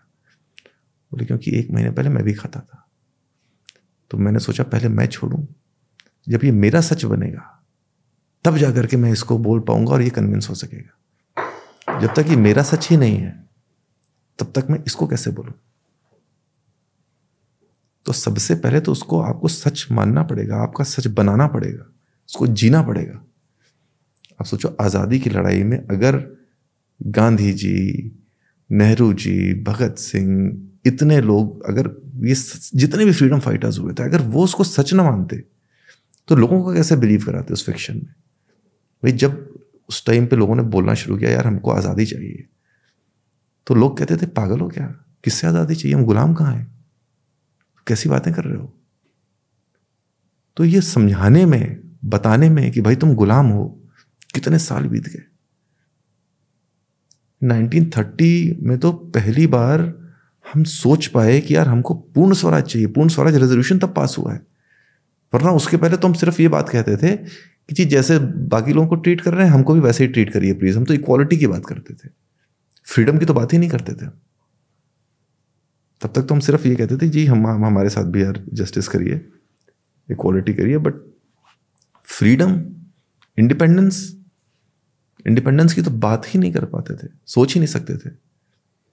तो वो पहले उन्होंने सोचा, अपना सच बनाया, तब जाके लोगों को बताया, फिर धीरे धीरे लोगों ने मानना शुरू किया। आज भी आप देखो, कितना ज़्यादा कम्युनलिज्म है, कितना ज़्यादा कास्ट के ऊपर डिस्क्रिमिनेशन है, कितनी लड़ाई झगड़े, इन सब चीज़ों पे होते हैं। कोई रिजर्वेशन माँगता है, कोई रिजर्वेशन देना नहीं चाहता। कभी कितनी लड़ाई होती है, कभी एक अलग कम्युनिटी आ जाती है कि हमको भी रिजर्वेशन चाहिए। ये इसी वजह से तो है क्योंकि अभी तक लोग इस चीज़ को बता नहीं पा रहे हैं कि सारी ह्यूमैनिटी एक है। इस इस इस सच को कोई जी नहीं पा रहा है। आपने पूरी ह्यूमैनिटी को डिवाइड कर दिया है अलग अलग देशों में अलग अलग मज़हब में अलग अलग क्लास में, हर एक चीज़ पर डिवाइड है। तो उस उस सच को कोई एक इंसान भी अगर जी ले किसी दिन एक इंसान भी इस चीज़ को ऐसा मान करके जी ले कि यार, पूरी ह्यूमैनिटी एक है। हमारी फिलॉसफी तो यही देखो आप। हमारे देश की क्या फिलॉसफी है? भारत की फिलॉसफी है, वसुधैव कुटुंबकम की पूरा विश्व एक कुटुंब है, एक परिवार है। तो जब आप एक परिवार होगे तो एक जैसे ही होगे ना। बट उसको जीने के लिए एक भी बंदा अगर इस तरीके से सोच करके जी रहे तो पूरे विश्व को जिला देगा वो सिखा देगा।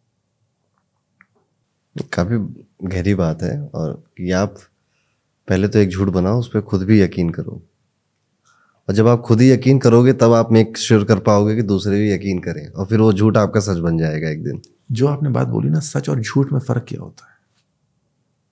सच और झूठ में सिर्फ़ और सिर्फ़ फ़र्क होता है कन्विक्शन का, कि क्या आप कन्विंस्ड हो? अब मैं आपसे बोलूँ कि यार, आपने सफ़ेद रंग का कुर्ता पहन रखा है। तो आप कैसी बात करते हो सफ़ेद रंग का कहाँ है? और मैं इनसे पूछूँ कि भाई आप बताओ, आप उससे पूछूँ, आपसे पूछूँ, भाई बताओ आप, अरुण जी ने सफ़ेद रंग का कुर्ता पहना है कि नहीं? कहेंगे हाँ बिल्कुल सफ़ेद रंग का कहना है, पहना है। तो अरे, कैसी बात कर रहे हो भाई आप लोग? फिर आप एक सेल्फी खींच के भेजो किसी और को कि सफ़ेद रंग का वो कहे हाँ सफ़ेद रंग का है। पंद्रह बीस लोगों ने अगर बोल दिया कि सफ़ेद रंग का कुर्ता है तो आपका किसी भी कलर का कुर्ता हो आप ये सोचने में मजबूर हो जाओगे कि यार सफ़ेद रंग का ही है। क्योंकि आपका कन्विक्शन उनके कन्विक्शन को बीट नहीं कर पाएगा। और अगर आपका कन्विक्शन अब डिपेंड करता है आपका कन्विक्शन कितना स्ट्रांग है कि आप सौ लोगों पे मानते हो, हज़ार लोगों के बोलने के बाद मानते हो, दस हज़ार लोगों के बोलने के बाद मानते हो, या मानते ही नहीं हो। तो सच और झूठ में सिर्फ़ फ़र्क है कि कन्विक्शन किसका कितना ज़्यादा स्ट्रांग है। और कोई फ़र्क ही नहीं है। सत्य की तो सत्य इस शब्द के ऊपर कितनी रिसर्च हुई है कि सत्य क्या है? किस चीज़ को सत्य कहा जाता है? जैसे अभी तक मृत्यु को कहा जाता था। अब आप कह रहे हो एक टाइम पे वो भी नहीं रहेगा। वो भी नहीं रहेगा। वो भी नहीं रहेगा। तो सोचो वही चेंज हो गया। कुछ नहीं बचेगा फिर सत्य। सत्य बचेगा कन्विक्शन बचेगा। कन्विक्शन हम्म। ही सत्य है। आप जिस चीज़ पे कन्विक्शन है आपका बस वही सत्य है। वही सत्य वो आपका सत्य है। सत्य हमेशा किसी न किसी का ही होता है। विश्व का एक सत्य कभी नहीं हो सकता। पूरे विश्व का एक सत्य नहीं हो सकता। अभी तक मृत्यु है जन्म है पूरे विश्व का एक सत्य। बट पूरे विश्व का एक सत्य होना बहुत मुश्किल है। सो so, अभिषेक जी इस पॉडकास्ट में काफ़ी आपके फ्लेवर्स देखने को मिले हमें। और इस पॉडकास्ट का लास्ट क्वेश्चन मेरा आपसे यही है कि इंडिया का फ्यूचर आप कैसा देख रहे हैं? सी इंडिया का फ्यूचर बहुत ज़्यादा ब्राइट है। और अभी हाल ही में एक चीज़ जो सबसे अच्छी हुई है कि प्रधानमंत्री जी ने पहली बार देश के विकसित होने की तारीख तय कर दी है कि भारत दो तक विकसित राष्ट्र बन जाएगा, जो कि आज तक नहीं हुई थी। हम कहते तो थे कि जी हम विकासशील देश हैं, विकसित होने की ओर अग्रसर हैं। बट हम किस डेट को, किस तारीख को हम विकसित होंगे, वो अभी तक कभी बात नहीं हुई थी। तो वो एक डेट तय हुई टारगेट निश्चित हो गया है। दूसरी बात उन्होंने बहुत अच्छी कही। उन्होंने कहा कि एक विकसित देश को, विकसित होने के लिए देश के हर एक नागरिक का जो चरित्र है, वो बहुत स्ट्रांग होना चाहिए। तो राष्ट्र चरित्र के निर्माण की बात कही। हर एक नागरिक का जब चरित्र निर्मित होगा, चरित्र स्ट्रांग होगा, तब जाके पूरे राष्ट्र का चरित्र अच्छा हो पाएगा, उत्तम हो पाएगा। जब हम चरित्र की बात करते हैं, आप अगर देखो कि चरित्र अच्छा होने से क्या होगा? तो फॉर एग्ज़ाम्पल मैं आपसे कोई कमिटमेंट करता हूँ, मैं उस कमिटमेंट में फेल कर जाता हूँ। उस कमिटमेंट को फेल होने के बाद जब मैं समाज में जाता हूँ तो लोग मुझे देखते हैं कि यार इसने ये कमिटमेंट फेल करी बट इसने कितना धन अर्जित कर लिया, कितना रिसोर्स अर्जित कर लिया। तो अब क्या समाज मुझे आइडियल दृष्टि से देखेगा कि इसने अच्छा काम किया है या इसने खराब काम किया है? अगर समाज ये कहता है जिस समाज में वापस जाता हूँ, वो कहता है कि तुमने बहुत गलत काम किया है। ये जो तुमने पैसे कमाए गलत तरीके से कमाए, जा करके उनको वापस दे आओ। तब तो आपके राष्ट्र का, पूरे समाज का चरित्र, पूरे राष्ट्र का चरित्र उत्तम होगा। और अगर समाज कहता है कि नहीं जी, तुमने ठीक काम किया, बढ़िया कर लिया यार, अगर ऐसा नहीं कहते तो पैसे कैसे आते तो आप एक जहर बो रहे हो पूरे समाज में। कोई किसी कमिटमेंट को ऑनर नहीं करेगा। तो बाहर से कभी भी लोग आपके पास आएँगे ही नहीं, क्योंकि उनको पता है कि भाई इस देश में लोग कमिटमेंट को ही नहीं ऑनर करते। एक दूसरे के ऊपर आप ट्रस्ट नहीं कर पाओगे, कभी भी देश उन्नति नहीं कर पाएगा। मैं आपसे बोलूँ कि मैं आपको ऊपर पकड़ के खींच रहा हूँ, और आप इस भरोसे पे आ रहे हो कि यार मैं, ये मेरा हाथ नहीं छोड़ेगा, और मैं ऊपर तक आने के बाद मैं आपका हाथ छोड़ दूँ। तो इस तरीके का अगर मैं चरित्र डिस्प्ले करूँगा, सब लोग देखा देखी ऐसा ही करेंगे। तो कभी भी कोई किसी के ऊपर भरोसा नहीं कर पाएगा। पूरी सोसाइटी ऐसी हो जाएगी कि कोई किसी के ऊपर किसी भी प्रकार का दाम नहीं खेल सकता। जब ऐसा हो जाएगा तो फिर आप बढ़ोगे कैसे आगे? टीम कैसे आगे बनेगी? कैसे लोग आगे बढ़ेंगे? तो राष्ट्र चरित्र की बहुत बात, बहुत अच्छी बात कही। मैं लोगों से भी हमेशा ये कहता हूँ, जैसे हम लोग ना बहुत ढेर सारी रील्स बनाते हैं। कोई कभी गाने पे बना दिया, कभी किसी पे बना दिया। बट हम लोग देश के लिए कभी सोच के कुछ नहीं बनाते। कभी हम ये नहीं सोचते कि यार, दो तक अगर हमें विकसित बनना है तो हमें क्या करना चाहिए? चलो इसके ऊपर भी बना देते हैं। थोड़ा तो अध्ययन करो, थोड़ा सा तो सोचो। ज़्यादातर लोग क्या करते हैं, सुनी सुनाई बातें, अरे सरकार ने ये गलत कर दिया, इस आदमी ने ये गलत कर दिया, उसने वो ख़राब चीज़ बोल दी। बिना किसी रिसर्च के हमने भी उठाया माइक और मैंने भी बोल दिया कुछ भी, जो मन में आया। ये नहीं समझते कि इसका असर क्या होने वाला है। तो हम ऐसा गंभीर चरित्र डेवलप करना चाहिए कि जब भी आप कुछ भी बोल रहे हो तो कम से कम आपने तो उसके ऊपर रिसर्च कर रखी है, आपने तो अध्ययन कर रखा है, आपने तो पढ़ाई कर रखी है, आपने तो समझ रखा है, उसके ऊपर एक समझ तो डेवलप करी हुई है। ओपिनियन हमेशा इन्फॉर्मेशन के बेसिस पे होनी चाहिए। सिर्फ़ मिस इन्फॉर्मेशन सुनी सुनाई बातों के ऊपर आप ओपिनियन फॉर्म कर लो, उसका कोई मतलब नहीं, वो ओपिनियन का कोई वैल्यू नहीं है। तो अगर आपकी ओपिनियन है, अब यहाँ पे प्रॉब्लम सबसे ज़्यादा क्या है हमारे समाज की? कि हमारे पास ओपिनियन ज़्यादा इन्फॉर्मेशन कम है। हर एक बंदे से आप पूछो, उसके पास ओपिनियन ज़रूर होगी। बट अगर आप उससे पूछो, जी इन्फॉर्मेशन है। आप उससे पूछ लो, इस स्कीम का मतलब पता है क्या है स्कीम नहीं, ये नहीं पता। बट ये पता, खराब है स्कीम यार। गड़बड़ है ये। कैसे भाई? यार, हमें ये पता है यार, ये पॉलिटिशियंस काम नहीं करते यार। अधिकारी काम नहीं करते। ये सरकार यार बेकार है। पता है आपको सरकार की मजबूरियाँ क्या हैं? क्या आपने कभी काम करके देखा है? कभी आप जा करके देखे, समझे? किसी से बात करी आपने? नहीं जी। मुझे सुना है, मैंने सुना है, लोग ऐसे कहते हैं। तो कैसे करोगे आप? हमारे देश में दंगे होते हैं, लोग जाके पब्लिक प्रॉपर्टी को तोड़ना शुरू कर देते हैं। बस स्टैंड फूकने लगेंगे, पुलिस स्टेशन फूकने लगेंगे। अरे भाई, वो आपकी है। आपके अंदर इतनी समझ नहीं है कि आपके पैसों से बनी है। आप अपना ही, अपनी चीज़ खराब कर रहे हो। तो कैसे आप फिर देश के बारे में सोचते हो? क्या देश बढ़ेगा आगे? समझ ही नहीं है। मैं अभी एक इनफैक्ट कुछ दिनों बाद अभी हम लोग कुछ एक ग्रुप ऑफ़ इंडिविजुअल्स हैं, हम लोग मिलकर के कॉन्टेस्ट करने वाले हैं कि लोगों ने रील्स बनाई हैं, अपने एंटरटेनमेंट के लिए। चलो, एक रील बनाते हैं देश के लिए। ज़रा थोड़ा समझ में तो आएगा, आपको भी अपने देश के बारे में समझ में आएगा। आप भी थोड़ा पढ़ो, समझो, क्या स्कीम्स चल रही हैं, हमारा देश कहाँ है? पिछले कुछ सालों में कितनी तरक्की करी? आगे जाने के लिए क्या करना पड़ेगा? कैसे आप बनाओगे देश को विकसित भारत? कैसे आप डेवलप करोगे? और जब हो जाएगा तो क्या होगा? हमारी ज़िंदगी में क्या बदलाव आएँगे? विकसित देश होता क्या है? इस शब्द का मतलब तो समझो। तो इसके बारे में हम लोगों को मुझे लगता है हर एक नागरिक को अध्ययन करना चाहिए रिसर्च करनी चाहिए, समझना चाहिए और चर्चा करनी चाहिए। जितना ज़्यादा इन बातों पे डिस्कशन होगा। तभी तो मिस इन्फॉर्मेशन गायब होगी, वरना तो सिर्फ़ ओपिनियंस ही फ्लोट करती रहेंगी, कोई इन्फॉर्मेशन नहीं। इलॉजिकल ओपिनियंस जिनका कोई बेसिस नहीं है। But all set and done बहुत ही बहुत ही ज़्यादा ब्राइट फ्यूचर है। और आप अगर इस वक्त के सिनारियों पे देखो तो पूरा वर्ल्ड इंडिया को देख रहा है। पूरा वर्ल्ड सबसे यंगेस्ट पॉपुलेशन है हम। सबसे ज़्यादा हार्ड वर्किंग लोग हैं, सबसे ज़्यादा डेडिकेटेड लोग हैं, जुझारू हैं। हम लोग जिस परिवेश में पले बढ़े हैं, जैसे मैंने आपको बताया, हम, जो हमारा सबसे ज़्यादा स्ट्रॉन्ग पॉइंट है, वो हमारा कल्चर है। इतनी वेल निटेड सोसाइटी है कि हम लोग जॉइंट फैमिली कल्चर है हमारे यहाँ। बड़ों का आदर करना, सत्कार करना, बड़ों बड़ों की बात को नहीं काटते। इन सबसे सोसाइटी संगठित होती है और एक संगठित समाज बहुत तेज़ी से तरक्की कर सकता है। आप लोगों को बाइंड कर सकते हो। आपकी बात लोग सुन रहे हैं क्योंकि हमारे हमेशा से कल्चर रहा है कि भाई हेड ऑफ़ द फैमिली ने जो बोल दिया वो फाइनल है। तो उससे सोसाइटी संगठित होती है सुखी रहती है। आप डिप्रेशन में नहीं जाते अकेले पड़े हो कोई है नहीं पूछने वाला।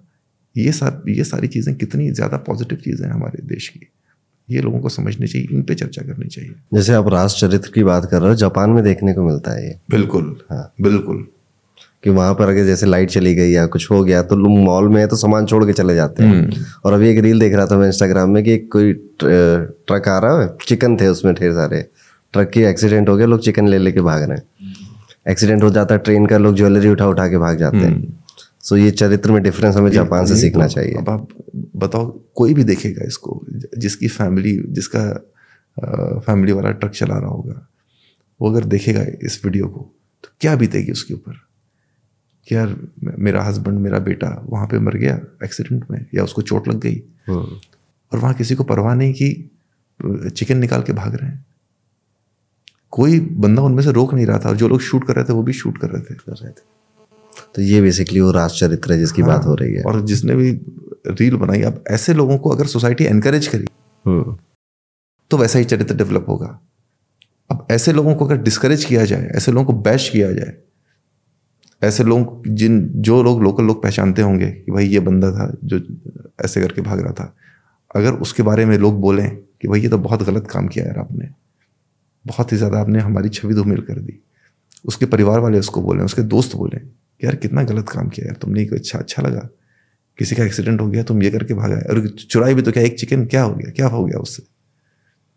बट उससे जो सोसाइटी में जो आपने आघात पहुँचाया, एक सोशल कॉन्शियसनेस को आप आघात पहुँचा रहे हो ना एक धीरे धीरे डेवलप हो रही है वो अच्छाई की तरफ़ आप उसको उसके ऊपर चोट कर रहे हो आप।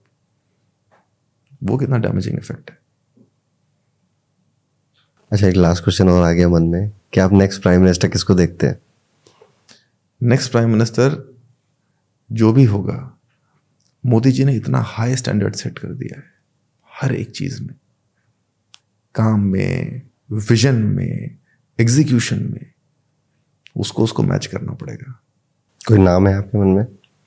अभी तक तो दूर दूर तक नहीं दिखाई देता। Thank you so much Abhishek ji हमारे पॉडकास्ट में आने के लिए। और हम दोबारा आपको ज़रूर बुलाना चाहेंगे। बिल्कुल मुझे बहुत अच्छा लगा। राधे राधे।